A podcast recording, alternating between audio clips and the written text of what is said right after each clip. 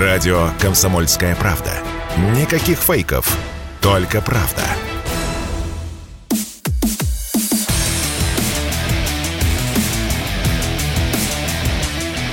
Программа с непримиримой позицией. Утренний Мардан. И снова здравствуйте, и снова в эфире радио «Комсомольская правда». Я Сергей Мардан. Продолжается трансляция, YouTube-канал Мардан 2.0. Подписывайтесь и нажимайте кнопку «Нравится». Так, а, ладно, не будем а, теоретизировать, а, видимо, довольно, ну, сложно, сложно, как бы там, слишком долго. До, это, ну, понимаете, как бы, что важно, почему я считаю, что нужно говорить в том числе о таких абстракциях, абстракциях как то источник победы. Абстрактно звучит, максимально абстрактно. А сетевая вот, модель управления, неважно, как бы войсками или государством, или вертикальная. Ну, сейчас, собственно, тот вопрос, а, когда речь-то идет а, там о жизнях а, наших людей. Вот, то есть вопрос там поднят на максимальную высоту. Вот что более эффективно, то и нужно делать. Как это делать? Ну, для начала давайте определимся. Значит, а вот еще какой истории мы коснулись в разговоре со Стешиным. И у меня, у меня есть пара очень характерных примеров. Вот эта вот история с исходом. Но вот исход, по идее, уже закончился. Все, кто хотели сбежать, все уже сбежали. Обсуждать цифры, сколько людей уехало, ну, не знаю, а есть ли смысл? А есть ли смысл? Наверное, нет. Потому что с цифрами все, кому не лень, манипулируют. Вот вчера я приводил пример, а тут а, либеральные паблики разгоняли цифры. О, боже мой, в Казахстан уехало 200 тысяч граждан России. Правда, выяснилось, что за тот же период времени из Казахстана в Россию въехало 150 тысяч. То есть цифра 200 превратилась в 50 тысяч. Много это или мало? Много. Учитывая, что вот а, в эту частичную мобилизацию а, призывают 300 тысяч человек, причем 200 тысяч уже призвано, по словам Шойгу. Вот, понятно, что это большие массы людей, и, и опять-таки понятно, что уезжают прежде всего мужчины призывного возраста. Но, но, но, но. И тем не менее, а, уезжают, а, безус, уезжает, безусловно, слабый мобилизационный ресурс, поскольку вот сейчас а, вопрос же стоит а, ну, невероятно жестко, и так, э, как мы уже за последние десятилетия э, отвыкли. То есть вот есть страны, есть э, народы, есть политические нации, которые готовы воевать и умирать за свою страну, за свои идеи, там, не, не сейчас не важно за что. А есть э, целые страны, целые а, цивилизации, которые категорически не готовы, которые вот эту вот а, функцию а, из своей головы исключили. Для того, чтобы нас максимально ослабить, в течение 30 лет, но это сложная была задача. Это и разрушение, естественно, промышленного потенциала, доставшегося от СССР. Я причем абсолютно убежден в том, что многие процессы делались э, там, на 100% системно, продуманно и целенаправленно. Там является абсолютным чудом, что у нас э, сохранился костяк ВПК. Это вообще чудо, вот каким образом его не уничтожили еще до начала нулевых. Повезло, будем считать. Помимо этого, 30 а, лет велась э, обработка сознания общественного мнения. 30 лет совершенно целенаправленно размывалась, разрушалась система образования. Неважно, насколько она была хороша или плоха в Советском Союзе. Были, были плюсы, были, конечно же, и минусы, но как в любом живом организме. Но, в общем, та политика, которая последовательно реализовывалась здесь, ну, она принесла свои плоды. Вот эти плоды, а нагляднее всего было видно на переходе Верхний Ларс. Да, это плоды. Я в этом абсолютно убежден том. Пока мы, в общем, произносили, опять-таки, вот э, театрально воздевая руки к небу, о боже мой, у нас нет идеологии, нам нужно обязательно написать и утвердить на самом верху какую-нибудь государственную идеологию. Да, идеология была. Вот эта вот идеология сейчас работает. Но примеров этой работающей идеологии а, вагоны маленькая тележка. Если вы думаете, что все а, либерал-предатели уехали, нет, конечно. Да, конечно же, нет.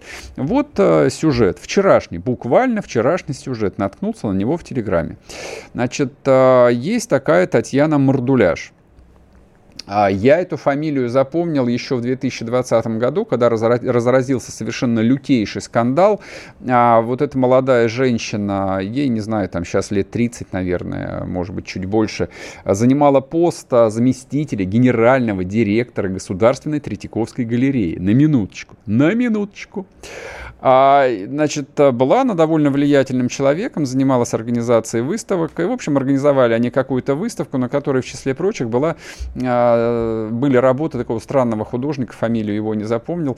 Один из сюжетов, значит, там вот романтически развалившись, лежит а, чеченский террорист. Нормально, да? То есть в стране, которая пережила Беслан, которая пережила Нортост, которая пережила две чеченские войны, вот э, такая выставка, причем под э, шапкой Государственной Третьяковской галереи. Начался скандал, то есть невероятный скандал.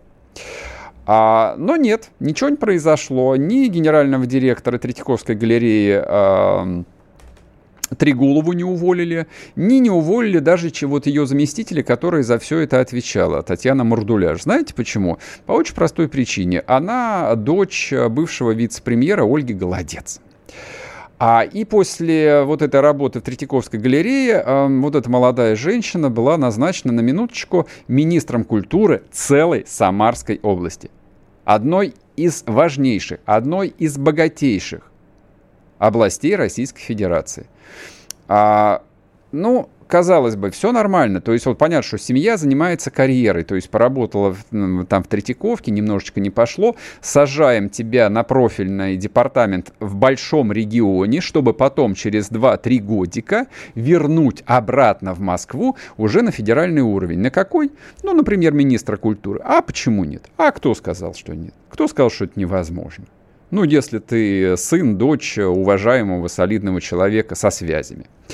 А, но что-то пошло не так. В Самарской области в итоге разразился колоссальный скандал. Госпожа Мордуляш а, не сдержалась, не сдержалась а, и потребовала убрать а, с фасада местного театра буквы Z и V. Нормально, да? На седьмом месяце операции, то есть когда и Самарская область в том числе мобилизует, отправляет на фронт своих мужиков, вот местный министр культуры выступил с такой вот невероятной инициативой. Не, ну там много что еще в анамнезе, и одиночные пикеты в Женеве, руки прочь от Навального, и публикации в Фейсбуке о том, что захват, захват, подчеркиваю, Крыма это катастрофа, это самая большая ошибка и прочее, прочее, прочее, прочее. Я к чему про это говорю? Я говорю это к тому, что вот одна из самых важных и самых уязвимых частей русской жизни под названием русская культура по-прежнему, повторяю, по-прежнему находится в лапах либерал предателей. Я повторяю, что пока мы там 30 лет тут рассуждали, вот скучно, неинтересно, и всем давно уже надоело про то, что нет никакой идеологии, и нам обязательно нужна идеология, и доколе, доколе, доколе, доколе, люди, которые, для которых слово идеология это не пустой звук, этой идеологией занимались. Занимались в том числе, расставляя на ключевые позиции своих, ну, либо агентов, либо своих убежденных, мотивированных сторонников. Причем уровень поддержки вот этих вот людей, обратите внимание, насколько высок. Человек сначала был а, вообще-то вице-мэром Москвы, сколько там, два с небольшим года, а после этого работал а, еще, блин, мучительно долго, с 12 по 21 год вице-премьером российского правительства. Вот так вот устроена была, надеюсь, что была, русская жизнь. А теперь все поменялось. А теперь все поменялось. И вот этот вот а, фортель а, с требованием «уберите вашу похабную зетку с фасада театра», который, ну вот, год назад подобная вещь прошла бы, никто бы и не заметил бы, скорее всего, а если бы и заметил, то сказали бы заткнуться, и все заткнулись бы. А сейчас это послужило причиной увольнения. И целого министра культуры Самарской области, ну нет, ее не уволили.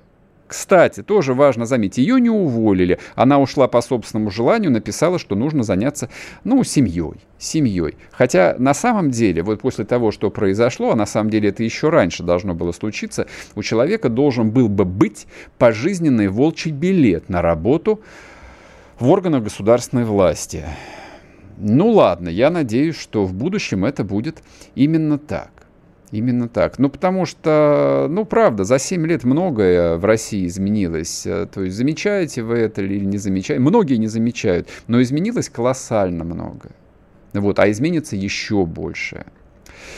А, ну, еще пару слов про вчерашний э, выкрик э, в скукарек Аллы Пугачевой. Я бы не стал бы об этом говорить, вот, у нас, в общем, программа-то политическая, или про экономику еще говорим, не про шоу-бизнес. Но если бы это не давало такого широкого, а, действительно, общественного резонанса, Алла Борисовна Пугачева, ну все, как бы ее, в общем, а, история закончена здесь, погрузили там драгоценности, деньги вот этих вот несчастных детей и увезли за границу. Ну нет, чтобы промолчать, нет. Пугачева написала пост, я не буду его цитировать, но, в общем, там а, было а, ну, важный казус. А, раньше вы были холопами, а теперь вы стали рабами. Это обращение к нам, ко всем, в том числе и к тем, кто писал одобрительные комментарии. Алла Борисовна, обязательно вернитесь. Вот эти вот люди, вот эти люди рулили тем, что называлось когда-то русской культурой очень влиятельные, очень могущественные. То есть они десятилетиями вредили и, в общем, это им сходило с рук. Они были вполне себе гармоничной частью системы. А теперь их вышвырнули на помойку. Ну, разве плохо? Да хорошо же. Вернемся после перерыва. Вы слушаете радио «Комсомольская правда». Радио, которое не оставит вас равнодушным. Но в целом наблюдать прикольно, как все маски свалились, никто уже ничего не скрывает.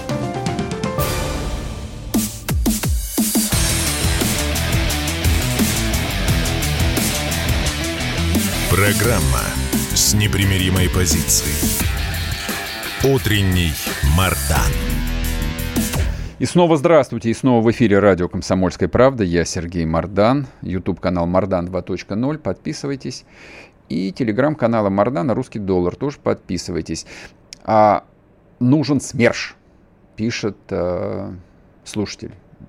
СМЕРШ э, нужен, конечно, СМЕРШ нужен на фронте. Я сейчас не про это говорю, я говорю про то, что в тылу, я говорю, что внутри страны происходит прямо сейчас, и на что, как мне представляется, важно обращать внимание. Но, вот, то есть, вот я как бы вам а, сказал две хорошие вещи. Вот реально две отличные истории, воодушевляющие истории. Это, то есть они говорят о том, что что-то меняется. Причем меняются настолько вещи несдвижимые, настолько тяжелые, настолько фундаментальные, что там трудно это переценить. Но они меняются. Самое главное, чтобы все вот эти вот люди не вернулись. Хотя, я вам скажу так, ничего не вернется. Вот будет как-то по-другому, все равно там, ну, все будут не вполне довольны, не вполне счастливы, но так, как было, уже точно не будет. Вот эта вот система, сложная достаточно, вот, ну, с какими-то временами чудовищными перекосами, э, ее больше нет. Вот то, как оно работало, уже работать не будет. И дело не в том, что кто-то чей-то сын или чья-то дочь. Совершенно дело не в этом. То есть Россия, а, да вообще весь мир а, вот с этим а, фактором наследования традиции живет тысячелетиями. Даже американское общество, уж на что оно специфично, и то есть целые династии есть старые деньги, которые владеют деньгами столетиями, и там, а, не знаю, деды, прадеды, внуки, праправнуки избираются в сенаторы, конгрессмены и так далее, и так далее. Там это не вредит системе. Более того, это часто помогает системе. Люди не мельтешат. Они понимают, что им не нужно никому нравиться. Ну, вот, ну, совсем. То есть правила игры нужно соблюдать, но вот совсем вот, вот нравится, там, заниматься каким-то там диким популизмом не нужно. Речь про другое. Речь про то, что система должна задавать рамки, коридор, критерии и должна вырабатывать в себе некую этику, которая а, работает на будущее страны, на выживание страны, на победу страны в конечном счете. А та этика, которая, домини... ну, которая формировалась в России, ну, условно, там, обогащайтесь, неважно как и неважно за счет чего, вот, э, да, это этика, которая, э, ну, привела к тому объективному кризису, который система переживает сейчас. Но она его благополучно переживает. То есть кри- кризис, он все равно заканчивается выздоровлением. И наша система-то, она выздоровеет. Я в это правда верю. А ну, помимо там Мордулишей, помимо Голодцов, помимо Пугачевых, вот, вот это вот все вот коллективное, это уже можно до бесконечности список э, продолжать. А посмотрите на прекрасную историю с семьей э, Нарусовой-Собчак. Ну вот иногда это трудно объяснить, зачем ну, взрослые люди все это делают, то ли по инерции какой-то, то ли потому, что там сдерживаются из последних сил. А голосование в Совете Федерации а, за принятие в состав России четырех новых территорий. Все проголосовали в конечном счете единогласно, кстати. кстати. Но мадам Нарусова, сенатор от Хакасии, задала строго вопрос, ну какой-то там юридический, а почему, да, Коля, а вот разъясните мне, пожалуйста, то ли для того, чтобы ее показали в телевизоре, то ли для того, чтобы обозначить, что, конечно, фига у нее все равно находится в кармане. Но все равно мадам Нарусова под санкциями, как ни крути. И, в общем, политического будущего там, которое еще недавно рассматривалось как возможный сценарий, больше нет. И, судя по всему, и даже знаменитая ее дочь, э, мадам Собчак, э, в следующем пакете, как уже писали вчера, тоже попадет э, в санкционный список. Вот как это не печально и страшно для нее звучит. А это явление такое, очень влиятельное, стоящее особняком, почти ничего не боящейся пятой колонны, которую мы все видели – но с которой десятилетиями ничего не могли сделать. То есть для нас это было очевидно их разрушительное явление. То есть они были вот как некий рак, который распространяет метастазы вокруг себя. Он многообразен был, начиная там от какого-нибудь э, там, бесконечных этих э, реалити-шоу, заканчивая формулированием новых э, идеалов. Если у человека 20 миллионов подписчиков в каком-нибудь Инстаграме, вы тут не обольщаете себя. Да, он является неким моральным авторитетом, он является лидером общественного мнения, который учит там, ваших детей, ваших внуков тому, что вам, вероятно, и, скорее всего, не нравится. Но это, это продолжалось годами и десятилетиями.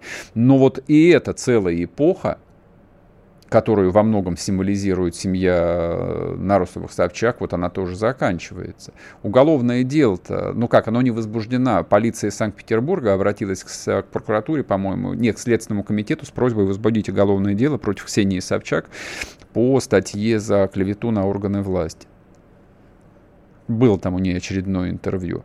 Ну, понятно, что с трудом себе можно представить э, начальника РУВД, который вдруг ни с того ни с сего решил обратиться к следкому с просьбой возбудить, просто так вот возбудить уголовное дело против Собчак. Ну, значит, как мне так представляется, есть определенное решение, что Ксении Анатольевне пора, в общем, собирать вещи и ехать э, в терминал Внуково-3, ну, в тот, через который улетала и Алла Борисовна Пугачева, ну, и отправляться, я не знаю, куда она поедет, в Израиль, наверное, или в Объединенные Арабские Эмираты, где ей больше по сердцу. Но, видимо, придется. Видимо, придется. Потому что здесь, вот в этой системе, которая кристаллизуется, очевидно, что вот людям этого типа, этому социальному явлению больше места нет. Очевидно, ему нет места. То есть в стране, в которой уже на уровне глав э, субъектов федерации начинают вот создаваться по большому счету э, мобилизационные штабы, а как по-другому это назвать? То есть если губернаторам дается право там, выделять деньги, финансировать, э, экипировать э, своих э, там, добровольцев или мобилизованных, это и есть будущие мобилизационные штабы. Вот в этой России которая действительно сейчас очень быстро превратится в Россию полностью мобилизованную, вот в этой России места Собчакам, конечно же, нет. В ней нет места Пугачевым там, или Галкиным каким-нибудь. Сенатором Петренко. Помните вот эту вот женщину а, с а, мехом на голове? роскошную совершенно. Она была сенатором, а, не помню, от какого там субъекта федерации. Но знаменита она была исключительно вот а, своей прической. Ну, конечно. А, от Хакасии, да, Хакасии. Вот. Э, вот пишут, что перебралась э, в Испанию к дочери. Дочка там у ней, э, бог знает с какого года уже живет. Вот и мама перебралась. Но ее не выбрали сенатором теперь. И вот переехала. Ну вот какие сенаторы-то были. Ну а, ну, а что мы удивляемся тому, что вот все идет немножечко не так, как мы себе представляли. Да все идет так, как мы и должны были себе представлять. Другое дело, что вот параллельно, да, тяжелым поражениям, а, параллельно плохим новостям, которые сваливаются на нас каждый день. Да, плохие новости каждый день. Плохие новости каждый день. И иногда кажется, что действительно все во мраке и все во мгле. Но а, не нужно а, не видеть того, что происходит. Происходят вещи, правда, о которых э, там невозможно было помыслить еще год назад. Просто невозможно. Вот если бы кто-то сказал, что вот Алла Пугачева, всесильная Алла Пугачева, да, вот будет вынуждена там с матюгами, с оскорблениями в адрес всего русского народа вот уехать из России. Если э, мадам Нарусовой придется голосовать за включение в состав России новых субъектов федерации, а не сказаться больной каким-нибудь ковидом. Кто в это мог поверить? Да, никто. И таких сюжетов очень много. Они происходят ежедневно. Кто мог поверить в то, что вот губернаторы, э, ну не знаю, вот я, я простите, я еще раз, э, не потому что э, там это реклама, а потому что как бы человек, который постоянно на слуху, белгородский губернатор.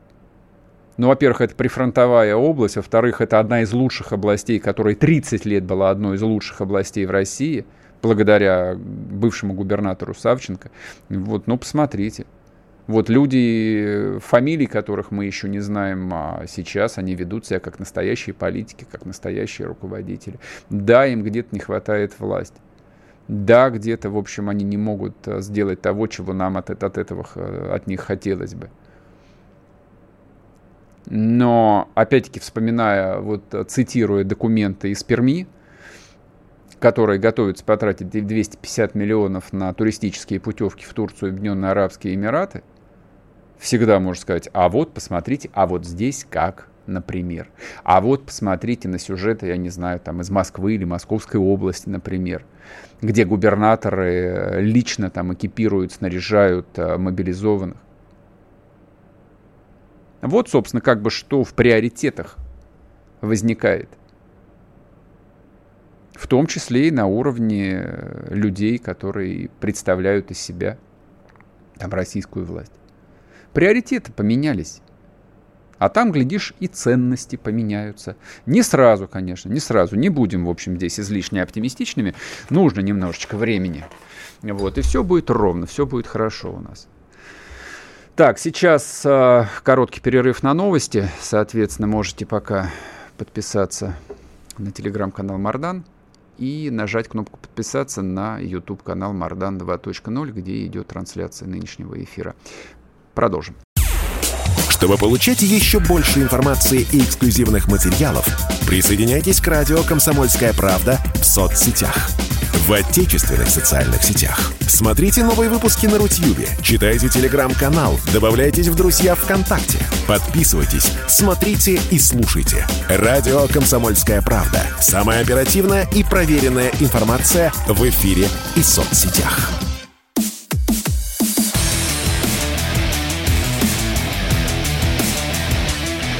Программа с непримиримой позицией. Утренний Мардан. И снова здравствуйте, и снова в эфире радио «Комсомольская правда». Я Сергей Мардан. А к нам присоединяется политолог Андрей Школьников. Андреевич, здрасте. День добрый. Давайте с вами поговорим про геополитику. А, вроде бы как всем уже надоело, и народ больше всего любит говорить про войну, но поскольку война происходит на большом континенте, никуда нам от этого не деться. Сегодня, насколько я понимаю, а, будет а, большое голосование в ООН относительно присоединения четырех новых регионов к России. С вашей точки зрения, как это голосование пройдет? Останется Россия в одиночестве или нет? Ну, скорее всего, нет. Будет, конечно, там некий список стран, которые нас в любом случае поддержат. А как будут голосовать наши официальные союзники? Вот ваш прогноз. Ну и э, вот э, дальнейший э, глобальный расклад особенно в контексте объявленной Путиным антиколониальной революции. Да, смотрите, какая ситуация хитрая. Ну, во-первых, Генеральная Ассамблея ООН реально ни на что не влияет. То есть это такое рейтинговое голосование, которое очень показательно и во многом отражает э, некое настроение и в условиях мира последних 30 лет, когда Америка была гегемоном, там было все более-менее понятно. Как говорит Соединенные Штаты, так, соответственно, и расклад идет. Mm-hmm. То, что мы наблюдаем по той же ситуации на Украине, то тут все довольно просто. Люди, как бы страны устали от США. Страны устали от гегемонии Запада.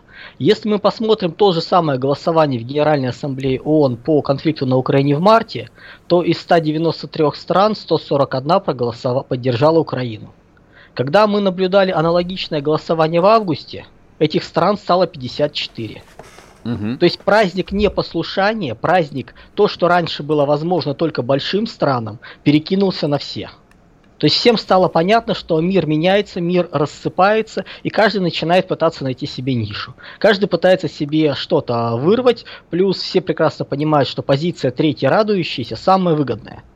Да, Россия с Западом сцепились в рамках э, противостояния. Это идет классическая торгово-экономическая война, причем по самому жесткому стратегическому уровню. Все остальное, как бы это уже операции на фоне идущие. И страны, которые вне этого, замечательно получают все, что им нужно. Им не, нет необходимости, плюс когда мы начинаем говорить, кто нас поддерживает, кто не поддерживает, нужно понимать, что есть два поляр, две полярные позиции. Первая позиция – поддержка Запада. Включение всех санкций, ограничений, вот то, что делает, соответственно, Европа, это вот крайняя позиция. Вторая крайняя позиция России – не обращайте на это внимания. Mm-hmm. И большая часть стран между этими позициями играет – как говорится, добрая телятие двух маток сосет. Вот тут, соответственно, то же самая ситуация. Мы идем туда, мы идем сюда. Они, с одной стороны, могут где-то пойти на санкции, ограничения, но тут же рядом создавать э, такую же компанию, которая будет работать только с Россией, и которой не нужно никак бояться санкций со стороны Запада. И вот эти вот ситуации, когда виляют между, она становится нормальной. Кто-то ближе к западной позиции, кто-то ближе к позиции российской и ничего не замечать. Не посередине. Угу. И вот в зависимости от того, кто к нам ближе, мы понимаем, что одни страны положительный нейтралитет, другие страны негативный нейтралитет. А голосование в Генассамблее, ну это такое рейтинговое голосование, попытались Соединенные Штаты, Великобритания и далее по списку надавить на своих э, сателлитов, союзников, те не отвертелись, ну значит они проголосуют. И все. По поводу наших ближайших соседей, угу. ну давайте понимать, добрая их часть э, за последние 30 лет наглядно показала, что государствами в полноценном смысле они не стали. С своими национальными элитами, со своей возможностью что-то сделать, субъектностью. Они очень быстро продали свой суверенитет э, внешним игрокам, и теперь, э, да у них у многих даже права голоса толком нету. Да, они пытаются вилять между позициями, но не более. То есть я бы сейчас не обращал внимания на все происходящее вот в рамках Генассамблеи ООН, просто потому, что в горизонте ближайших 3, 5, 10 лет это уже не имеет никакого значения. То есть старый мир разрушается настолько стремительно, что это интересно будет историкам смотреть динамику. Угу. Нам сейчас это интересно с точки зрения, ну, кто под чьим контролем, кто кого продавил и кто, собственно говоря, пытается свою игру играть, национально ориентированную, а кто пытается играть в ненужную многовекторность. Так и хорошо, и прекрасно, я тут целиком полностью вас поддерживаю. Ну, не обрели они своей субъектности, и хорошо. Вопрос, а у нас в кармане есть чья-нибудь реальная субъектность? Мы-то кого-нибудь контролируем или никого не контролируем? Вот, вот, собственно, про что разговор. Американцы молодцы, да, молодцы, а мы? Если мы начинаем говорить о американцах, нужно всегда смотреть динамики. Вот есть много разных сфер. Есть политика, экономика, военная сила, технология, культура.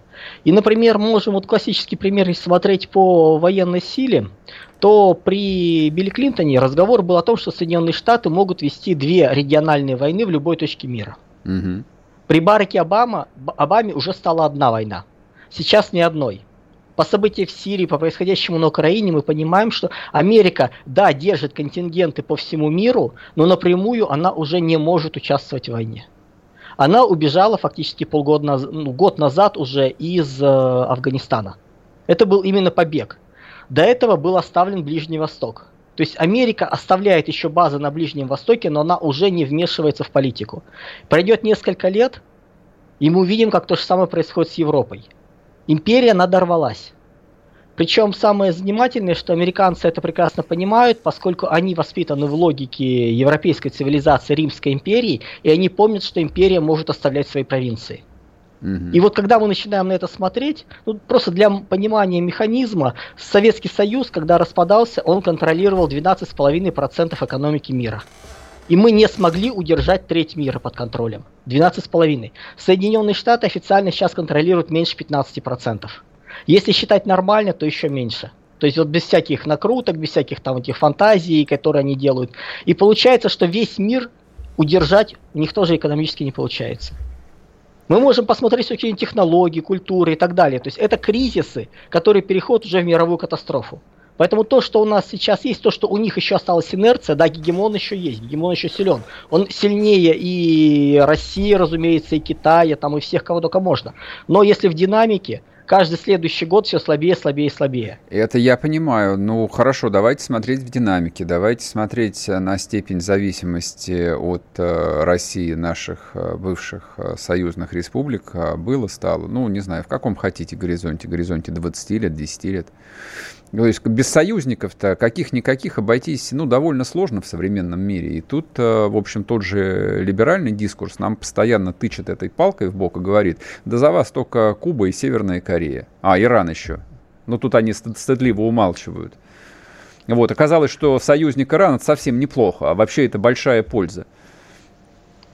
Ну, когда мы начинаем говорить по поводу союзников, у больших стран не бывает союзников. Сателлиты, хорошо, давайте бывает, их так бывает, называть обидно.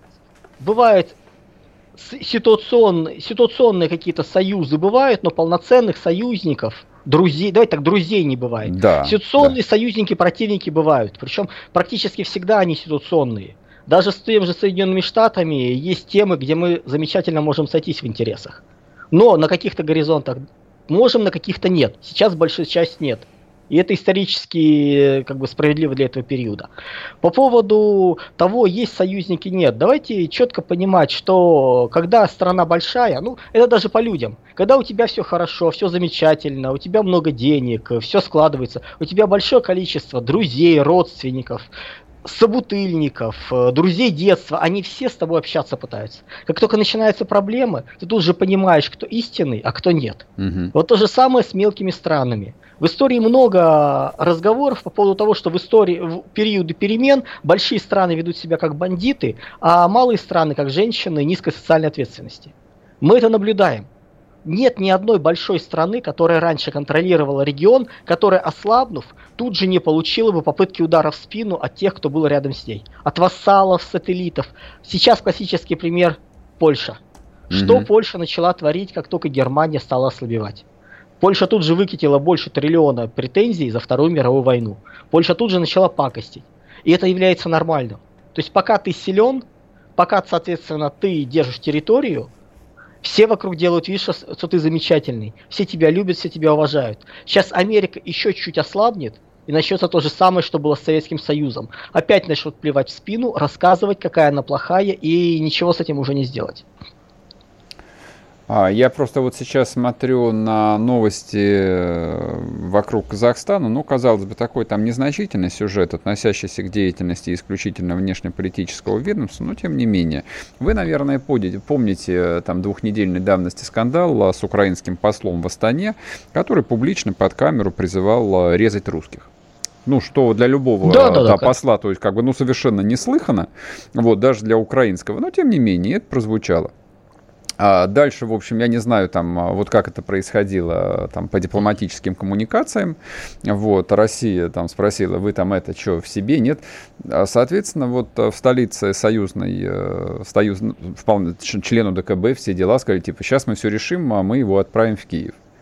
Прошло две недели, он а, вернулся уже на место, там проводят официальные встречи, потребовалось специальное заявление официального представителя МИД Марии Захаровой, что, в общем, тоже, как понимаете, то есть это следующий уровень дипломатической эскалации э, с прямым вопросом, алло, союзники, вы там, э, что там, э, что планируете делать? Тоже ничего не происходит, более того, нам прога- прогавкали в ответ – что вы обостряете отношения. Вот а сейчас мы уйдем на короткие новости, и после э, короткого перерыва ответьте, пожалуйста, на этот вопрос. Музыка их связала, и теперь они готовы поделиться ею с вами. Каждую субботу в 9 утра и каждое воскресенье в 8 вечера Михаил Антонов и Александр Анатольевич подводят музыкальные итоги недели. Самые громкие новинки, самые редкие раритеты, самые эксклюзивные интервью с исполнителями и, конечно, самое честное голосование. Ведь десятку лучших выбираете именно вы. Не пропустите на радио «Комсомольская правда» программу «Настоящий хит-парад». Мы продолжим тему прямо сейчас рэпа в нашем эфире, хотя нас с Анатольевичем об этом не просили. Потому что это тоже наша тема, а рифму я еще не придумал.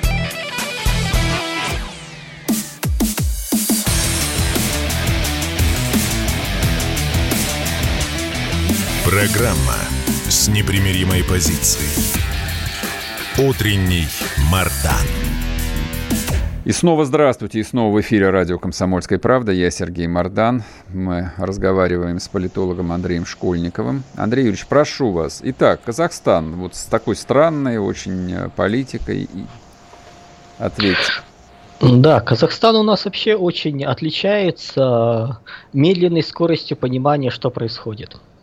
То есть долгие годы Казахстан пытался жить в политике и в логике многовекторности. Угу.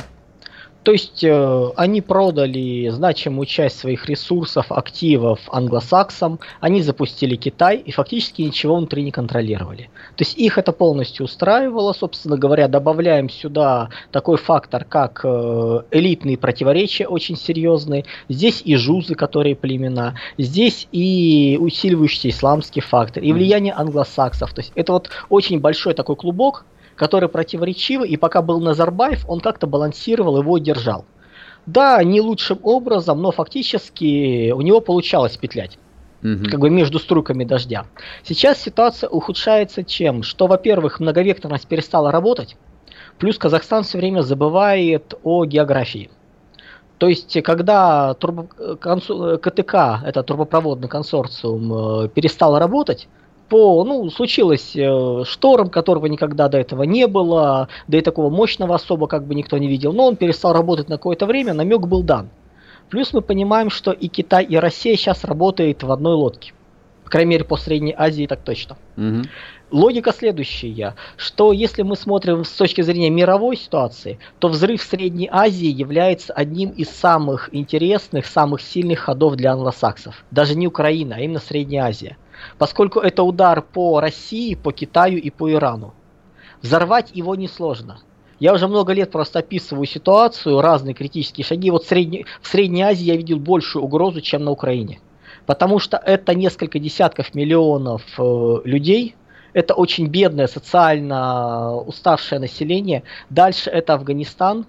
И получается ситуация, что достаточно несколько тысяч э, боевиков, а мы понимаем, что боевики из Сирии, они никуда не делись, они не исчезли. Многие из них оказались на севере Афганистана. А это тюрки. То есть это местные тюркские народы, это уйгуры, казахи, киргизы, узбеки. Это вот они все оттуда.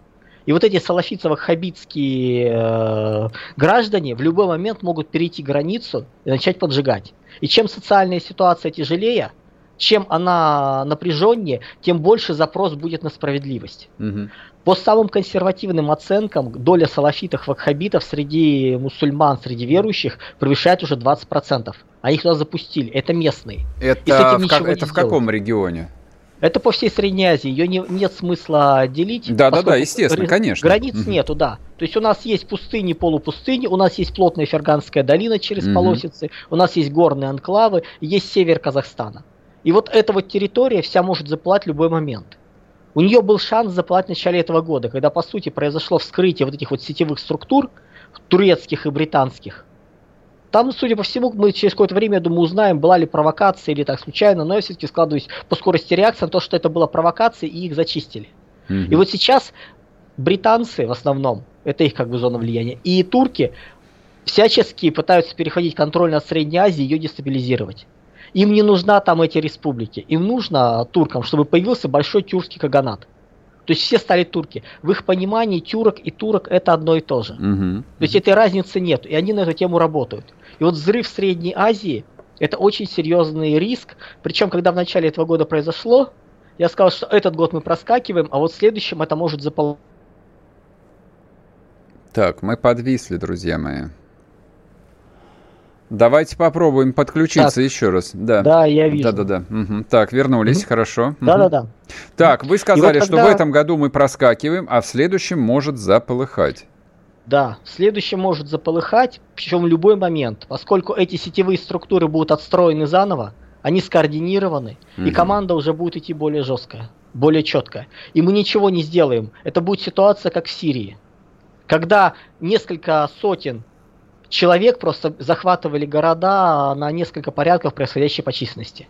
Угу. И ничего с этим не сделать. И вот когда ситуация так складывается, то реально у местных властей э, вариантов не так и много. Или пытаться максимально наладить отношения с ближайшими соседями, с Россией, Китаем, Ираном, ну Иран для Туркмении больше, чтобы они помогли, спасли, удержали власть хотя бы. mm Или податься на уловки турок и британцев, а потом, соответственно, прийти к тому, что их просто всех вырежут.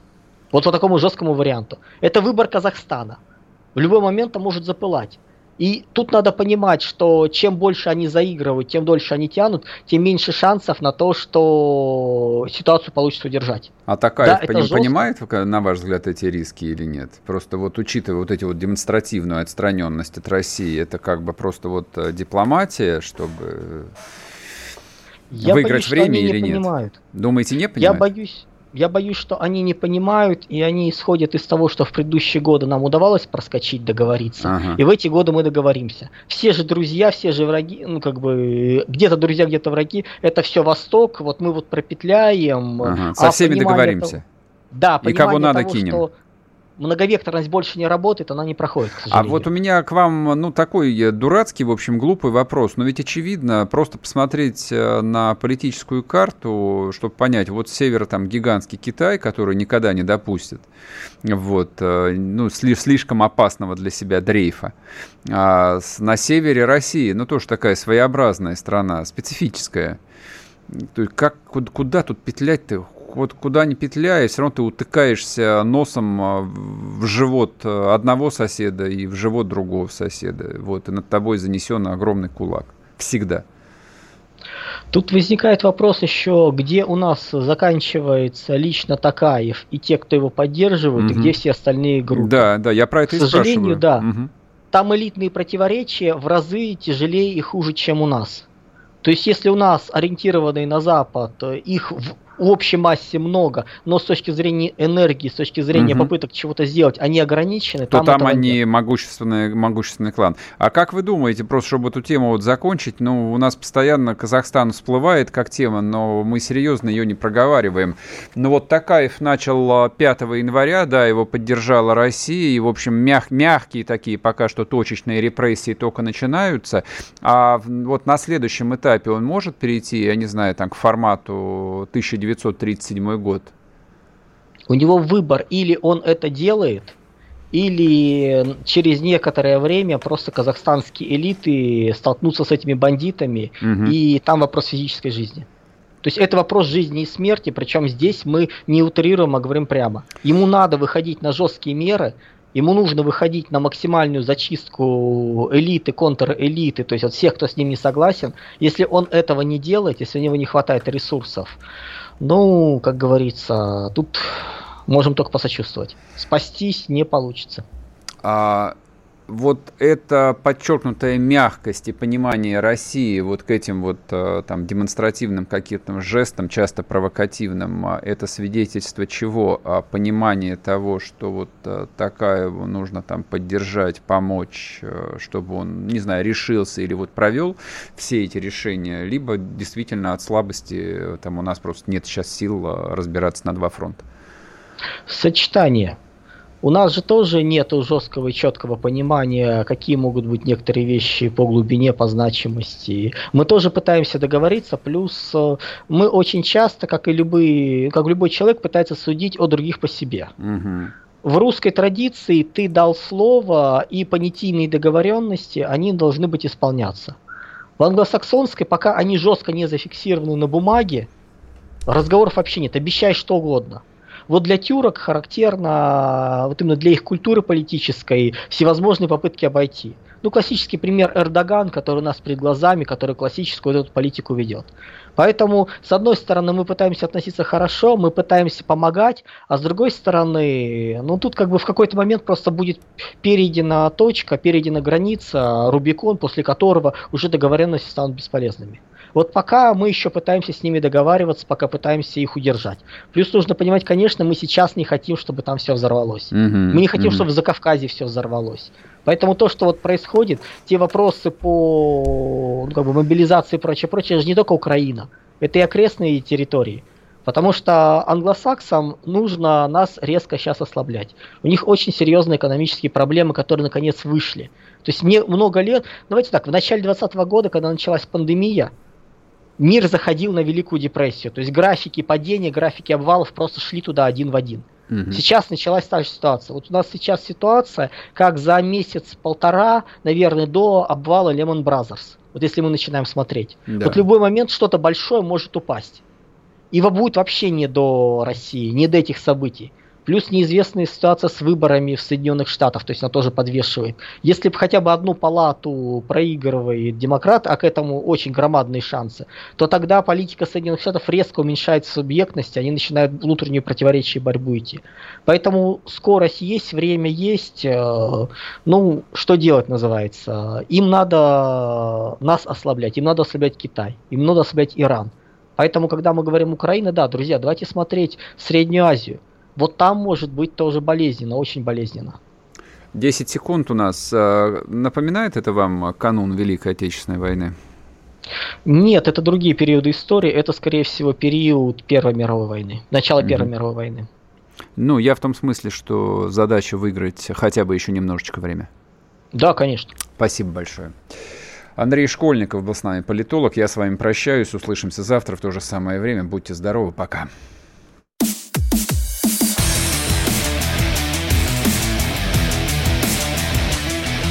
Программа с непримиримой позицией.